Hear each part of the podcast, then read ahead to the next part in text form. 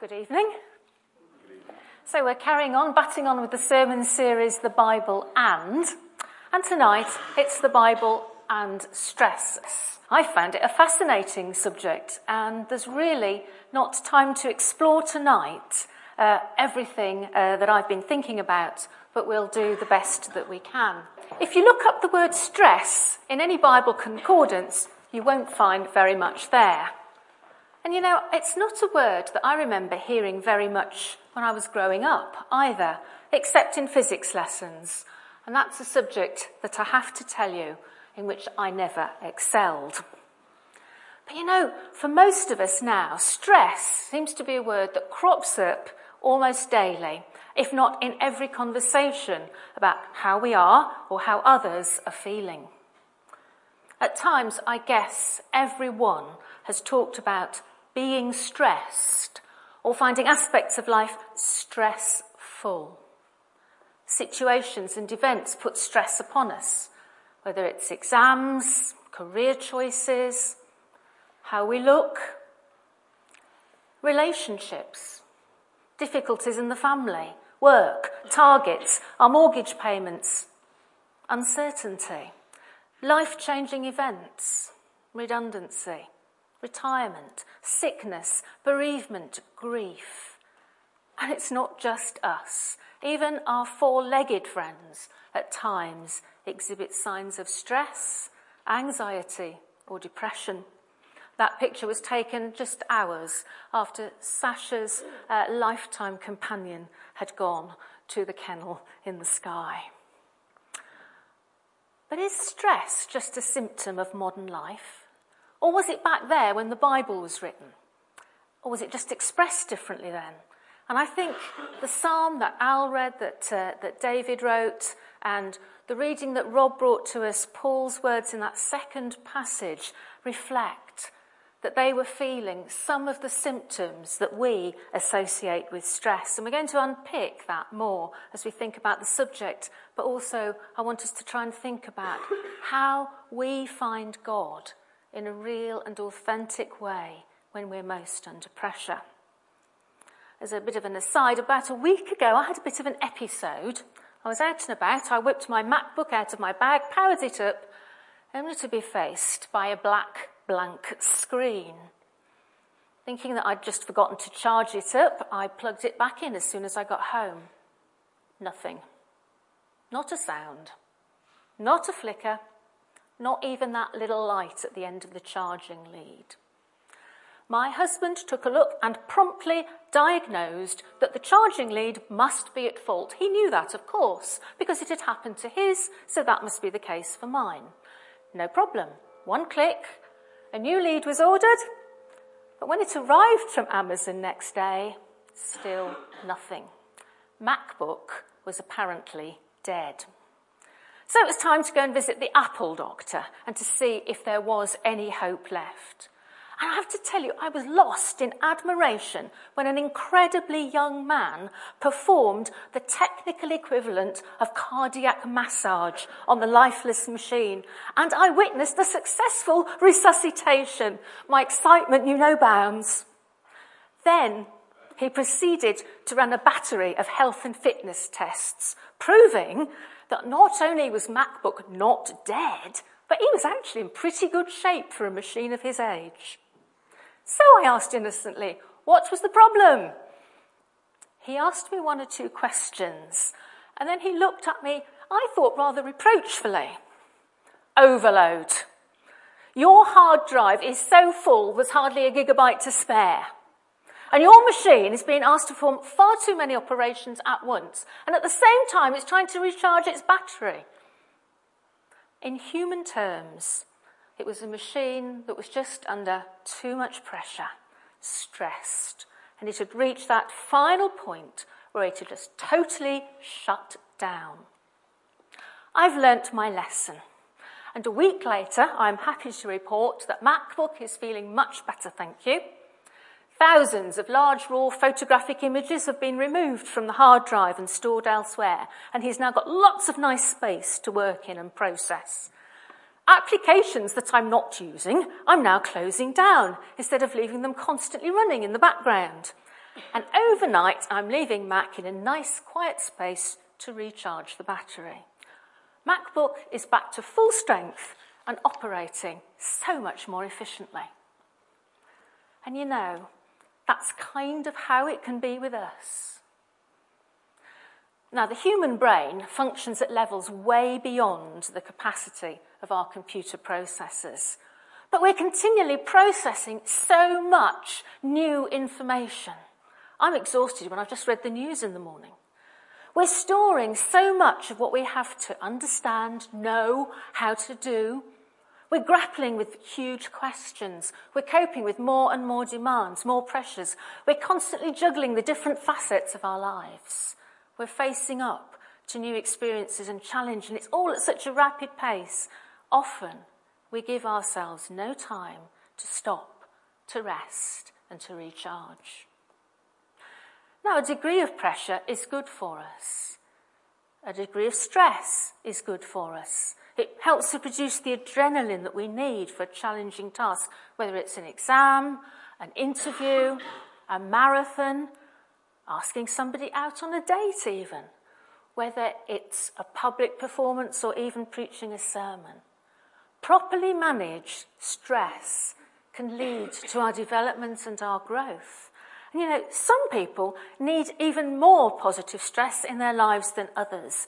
They need the exhilarating feeling of risk taking and living life right on the edge. Have to say, that's not me.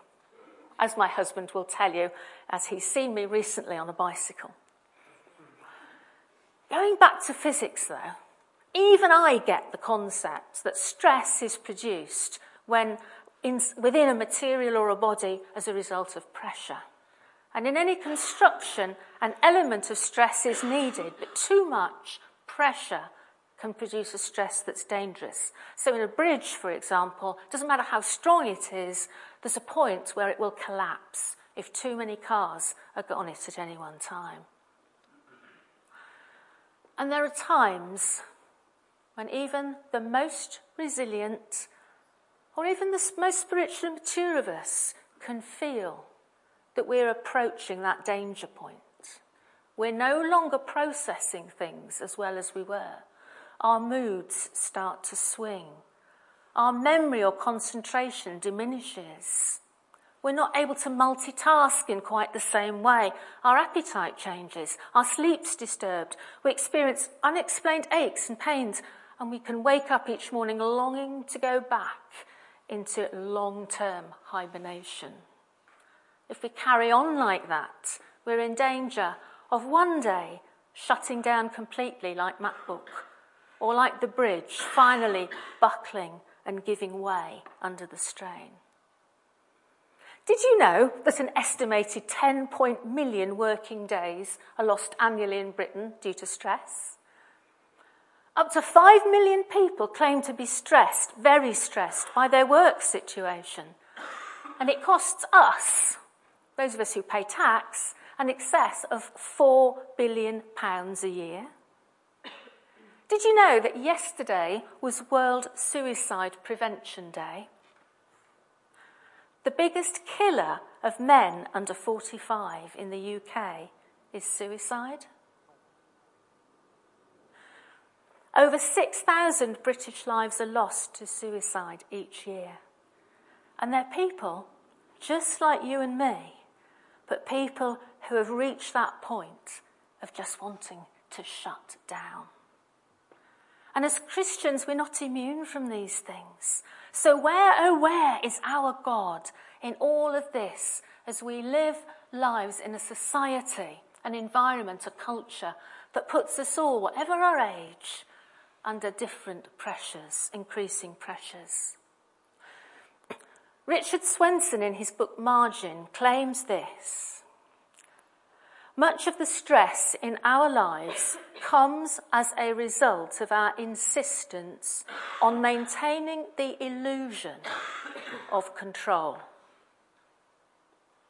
We so desperately want to be strong enough to handle the trials and tribulations of life that we literally drive ourselves into the ground rather than admit our desperate need. often God allows us to reach the breaking point for our own good. Only in those moments of rare clarity that come from bottoming out will we allow ourselves to admit how little control we actually have. In those moments, the only thing we can do is throw ourselves headlong into the grace of God. In these moments, the pain and suffering actually drive us to Him.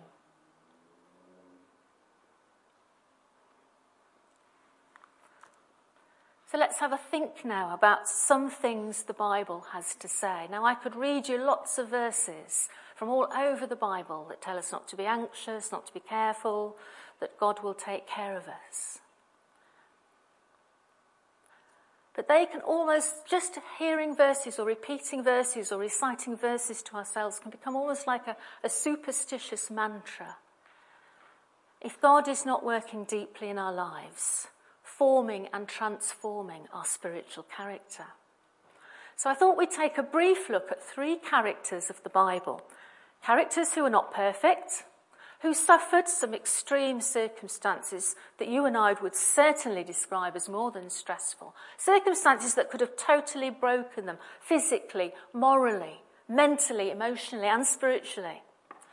But instead, those circumstances were the crucible in which they were refined, in which they were moulded and shaped by God to be used by Him because they threw themselves headlong into the grace of God.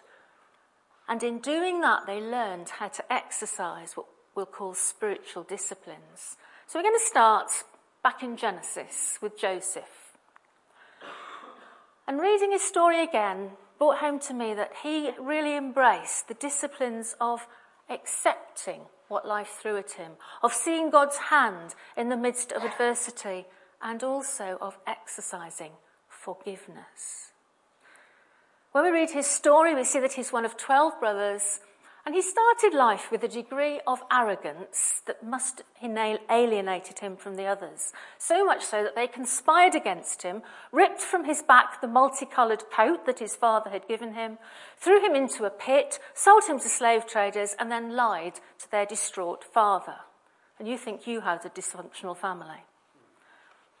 Despite being a victim of gross domestic abuse and of child trafficking, the boy did good when he got to Egypt. But just as he was on that upward trajectory to success, the woman who had tried to seduce him told malicious lies, defamed his reputation, and he was cast into a prison.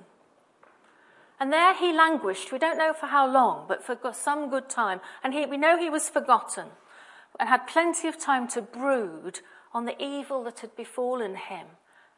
He had plenty of time to lament on his pretty awful lot in life. You might think he was a good candidate for post traumatic stress disorder, or certainly the belief that God had forsaken him. And maybe he did go through those battles and temptations. But the story relates how, as he came through wherever Joseph went, God was with him. And I think the secret lies in his ability to see the hand of God in all the events of his life, not just the good ones. So finally, when he was exalted as governor of Egypt and he was reunited with his brothers, he was able with grace to forgive all their wrongs. And he said this, you intended to harm me, but God intended it for good to accomplish what is now being done, the saving of many lives. So don't be afraid. I will provide for you and your children. And he reassured them and he spoke kindly to them. And we just think, don't we? God, grant us the grace to look at the circumstances of our lives, the stresses, the pressures, the good, the bad, the disappointments, the mistreatments by others, and say and see how God intends it for good to accomplish things in us and prepare us for what he has for us. The psalm that we read, we believe, was written by David.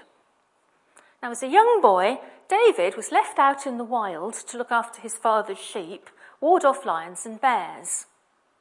As safeguarding coordinator in this church, I do not recommend that that's a good way now to occupy our children. It seems that in those days and at that time it was perfectly acceptable. As a self appointed child soldier, he killed the giant of a man who had struck fear into the entire Jewish army. Although he was anointed as the future king, he had to bide his time, soothing the irascible King Saul, because David's music was the only thing, it seemed, that could drive away the evil spirits that plagued the king.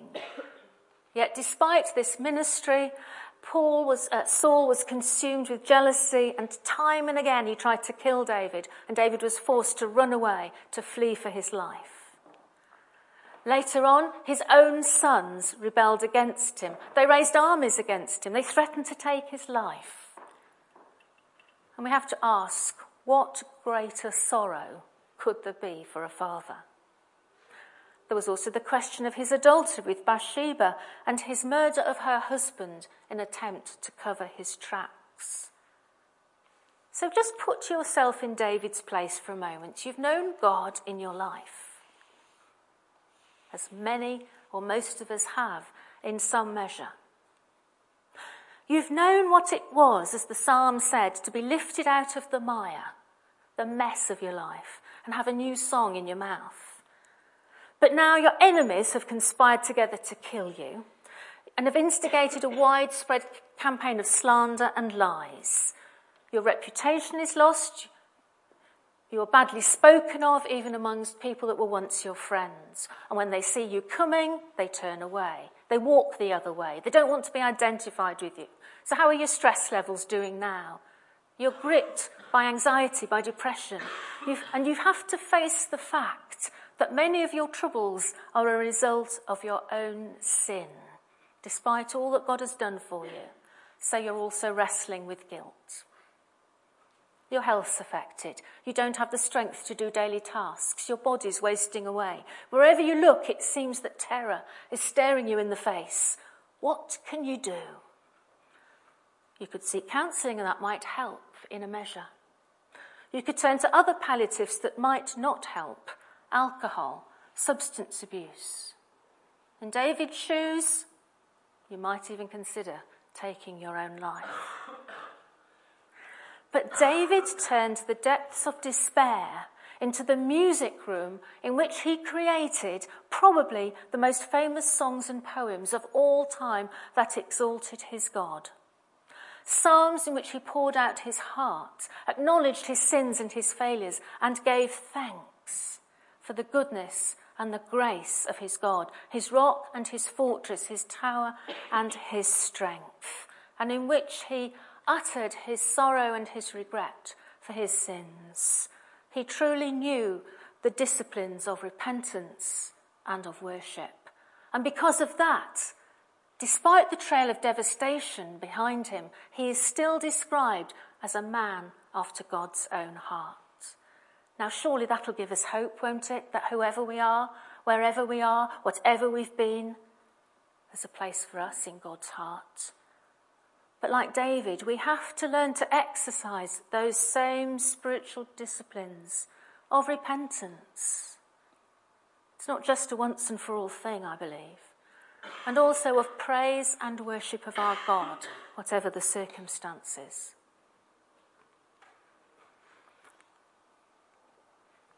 The passage that Rob read was written by Paul to the Corinthians. And I think it demonstrates very clearly, among other things, the particular stresses of ministry. Elsewhere in his letters, it's clear that he recognized the reality of spiritual as well as physical and human opposition. And Paul had to develop some spiritual disciplines disciplines of holding fast to his faith in times of hardship, trial, and persecution, disciplines of engaging in spiritual warfare. Paul knew the pain of being maligned by others, of having his ministry called into question, but he knew how to hold fast to his calling and to the Lord who had called him. In Ephesians 6, he warns us of the strategies and tricks of the devil, the wicked spirits in heavenly realms that put us as God's people under pressure. So, as Christians, we face a whole other level of pressure and stress that people who are carefree and know nothing of God perhaps don't face in the same way. And that's why he can say elsewhere in the letter, we are hard pressed on every side, but not crushed, perplexed, but not in despair, persecuted, but not abandoned, struck down, but not destroyed.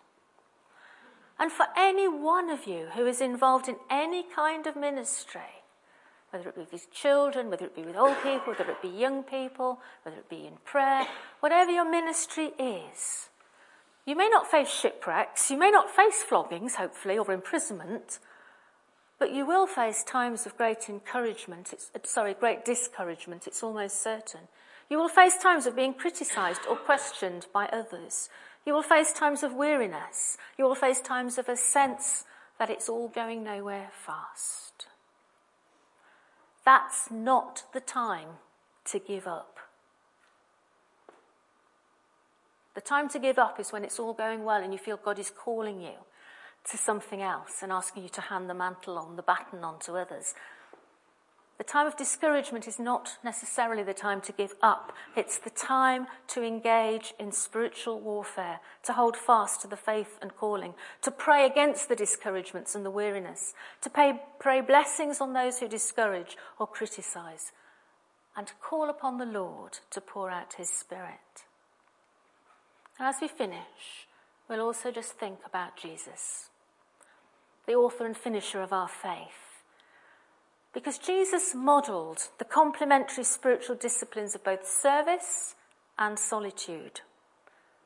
And you know, we have to develop both of those for the good of our own souls and for the sake of God's kingdom on earth. When the disciples had been arguing over which would have the highest place of honour in heaven, Jesus, the servant king, set the bar for service. He said, You know that the rulers of the Gentiles lord it over them and their high officials exercise authority over them. Not so with you. Instead, whoever wants to become great among you must be your servant. And whoever wants to be first must be your slave, just as the Son of Man did not come to be served, but to serve, and to give his life as a ransom for many. And you know, when the doubts come and the questions come, and there's a big black crows metaphorically sitting on a branch of a tree outside your window, trying to cast you into despair. To get up and serve God amongst the people of God or wherever He calls you is a tremendous liberating force. But there can be a problem with service. A problem that too many of us find our identity and sense of purpose in service alone. And unless that's balanced by practicing the discipline of solitude, eventually we'll burn ourselves out. We'll become weary. We'll become irritable with others, particularly the others who we think are leaving it all to us. And if that goes on unchecked, finally we may either shut down or break down. Interestingly, last year in the US, a significant number of successful Christian leaders recognized the need to step aside and bring the rhythm of life back into balance before that happened to them. Jesus talked about the importance of abiding in the vine. The Gospels tell us that he frequently withdrew, often to wilderness places, to be alone with God the Father. There's something about getting out there, isn't there, to the wilderness. It's an interesting thing on the BBC this week um, of taking young people who have really, really troubled and dysfunctional backgrounds out to live in the wild. Nothing Christian about it, but their, their stories were that being out there, away from the pressures and out in the wilderness places and having to survive and work together, did wonders in, in building their capacity inwardly, emotionally, mentally and so on. Jesus went out often to the wilderness places to be alone with his Father. It was there he recharged the battery. There he restored his own soul. There he heard the Father's voice. There he gained the spiritual power and strength to preach and teach and heal and cast out demons. Mark says that often he got up very early in the morning while it was still dark. He left the house and went off to a solitary place where he prayed. If you're like me, you're not up to much first thing in the morning, but there has to be a time, a place, a space where you draw aside and just enjoy the solitude and invite the presence of God. Invite God to walk with you, hear what he says. Later on in chapter 6, Mark reminds us that Jesus called his disciples, and that includes you and me, to join him in solitude and silence. Because so many people were coming and going that they didn't even have a chance to eat. Ever had days like that? So much going on, you don't have a chance to eat? Jesus said, Come with me by yourselves to a quiet place and get some rest. We neglect that drawing aside to quiet places at some point in the week at our peril. So, in summary, stress is a fact of life. It affects us all. There's no escaping it. And when the pressures are greatest, we often need others to stand with us support us and pray for us. But you know, the spiritual disciplines that we've touched upon have got really significant correlations with widely accepted strategies for managing stress. And if, I think if we really develop those disciplines step by step with Jesus, they will give us the means to do much to mitigate the effects of pressure and stress upon our lives. And more importantly, perhaps, they will enhance our spiritual formation and growth. One little word of warning, though. People of many faiths and none have discovered the value of spiritual disciplines. But we have to discover the grace of God in Christ Jesus in every aspect of our lives. We all have to come to that place of an encounter with Him. You may have had encounters with Jesus, but we need to encounter Him over and over again. It may be that you've heard the words, but never really had that authentic experience where you have either physically or metaphorically knelt at the foot of the cross and offered up your life to Him. If you haven't, then come to that place. But as we go on in our walk with God, we all have to lay our lives before Him, our lives with their ups and downs, with the success and the mess. We have to lay it all at the feet of Jesus, and we have to invite Him to wash us, to renew us, to transform us, to give us the strength and the anointing of the Holy Spirit the understanding and the wisdom to walk honourably with Him each day and letting Him work in us. Being open when the Spirit prompts us to face up to aspects of our character that are not really that attractive. And let God come in and change us. That is what it means, I think, to throw ourselves headlong into the grace of God we should all do it because we'll be the better for it.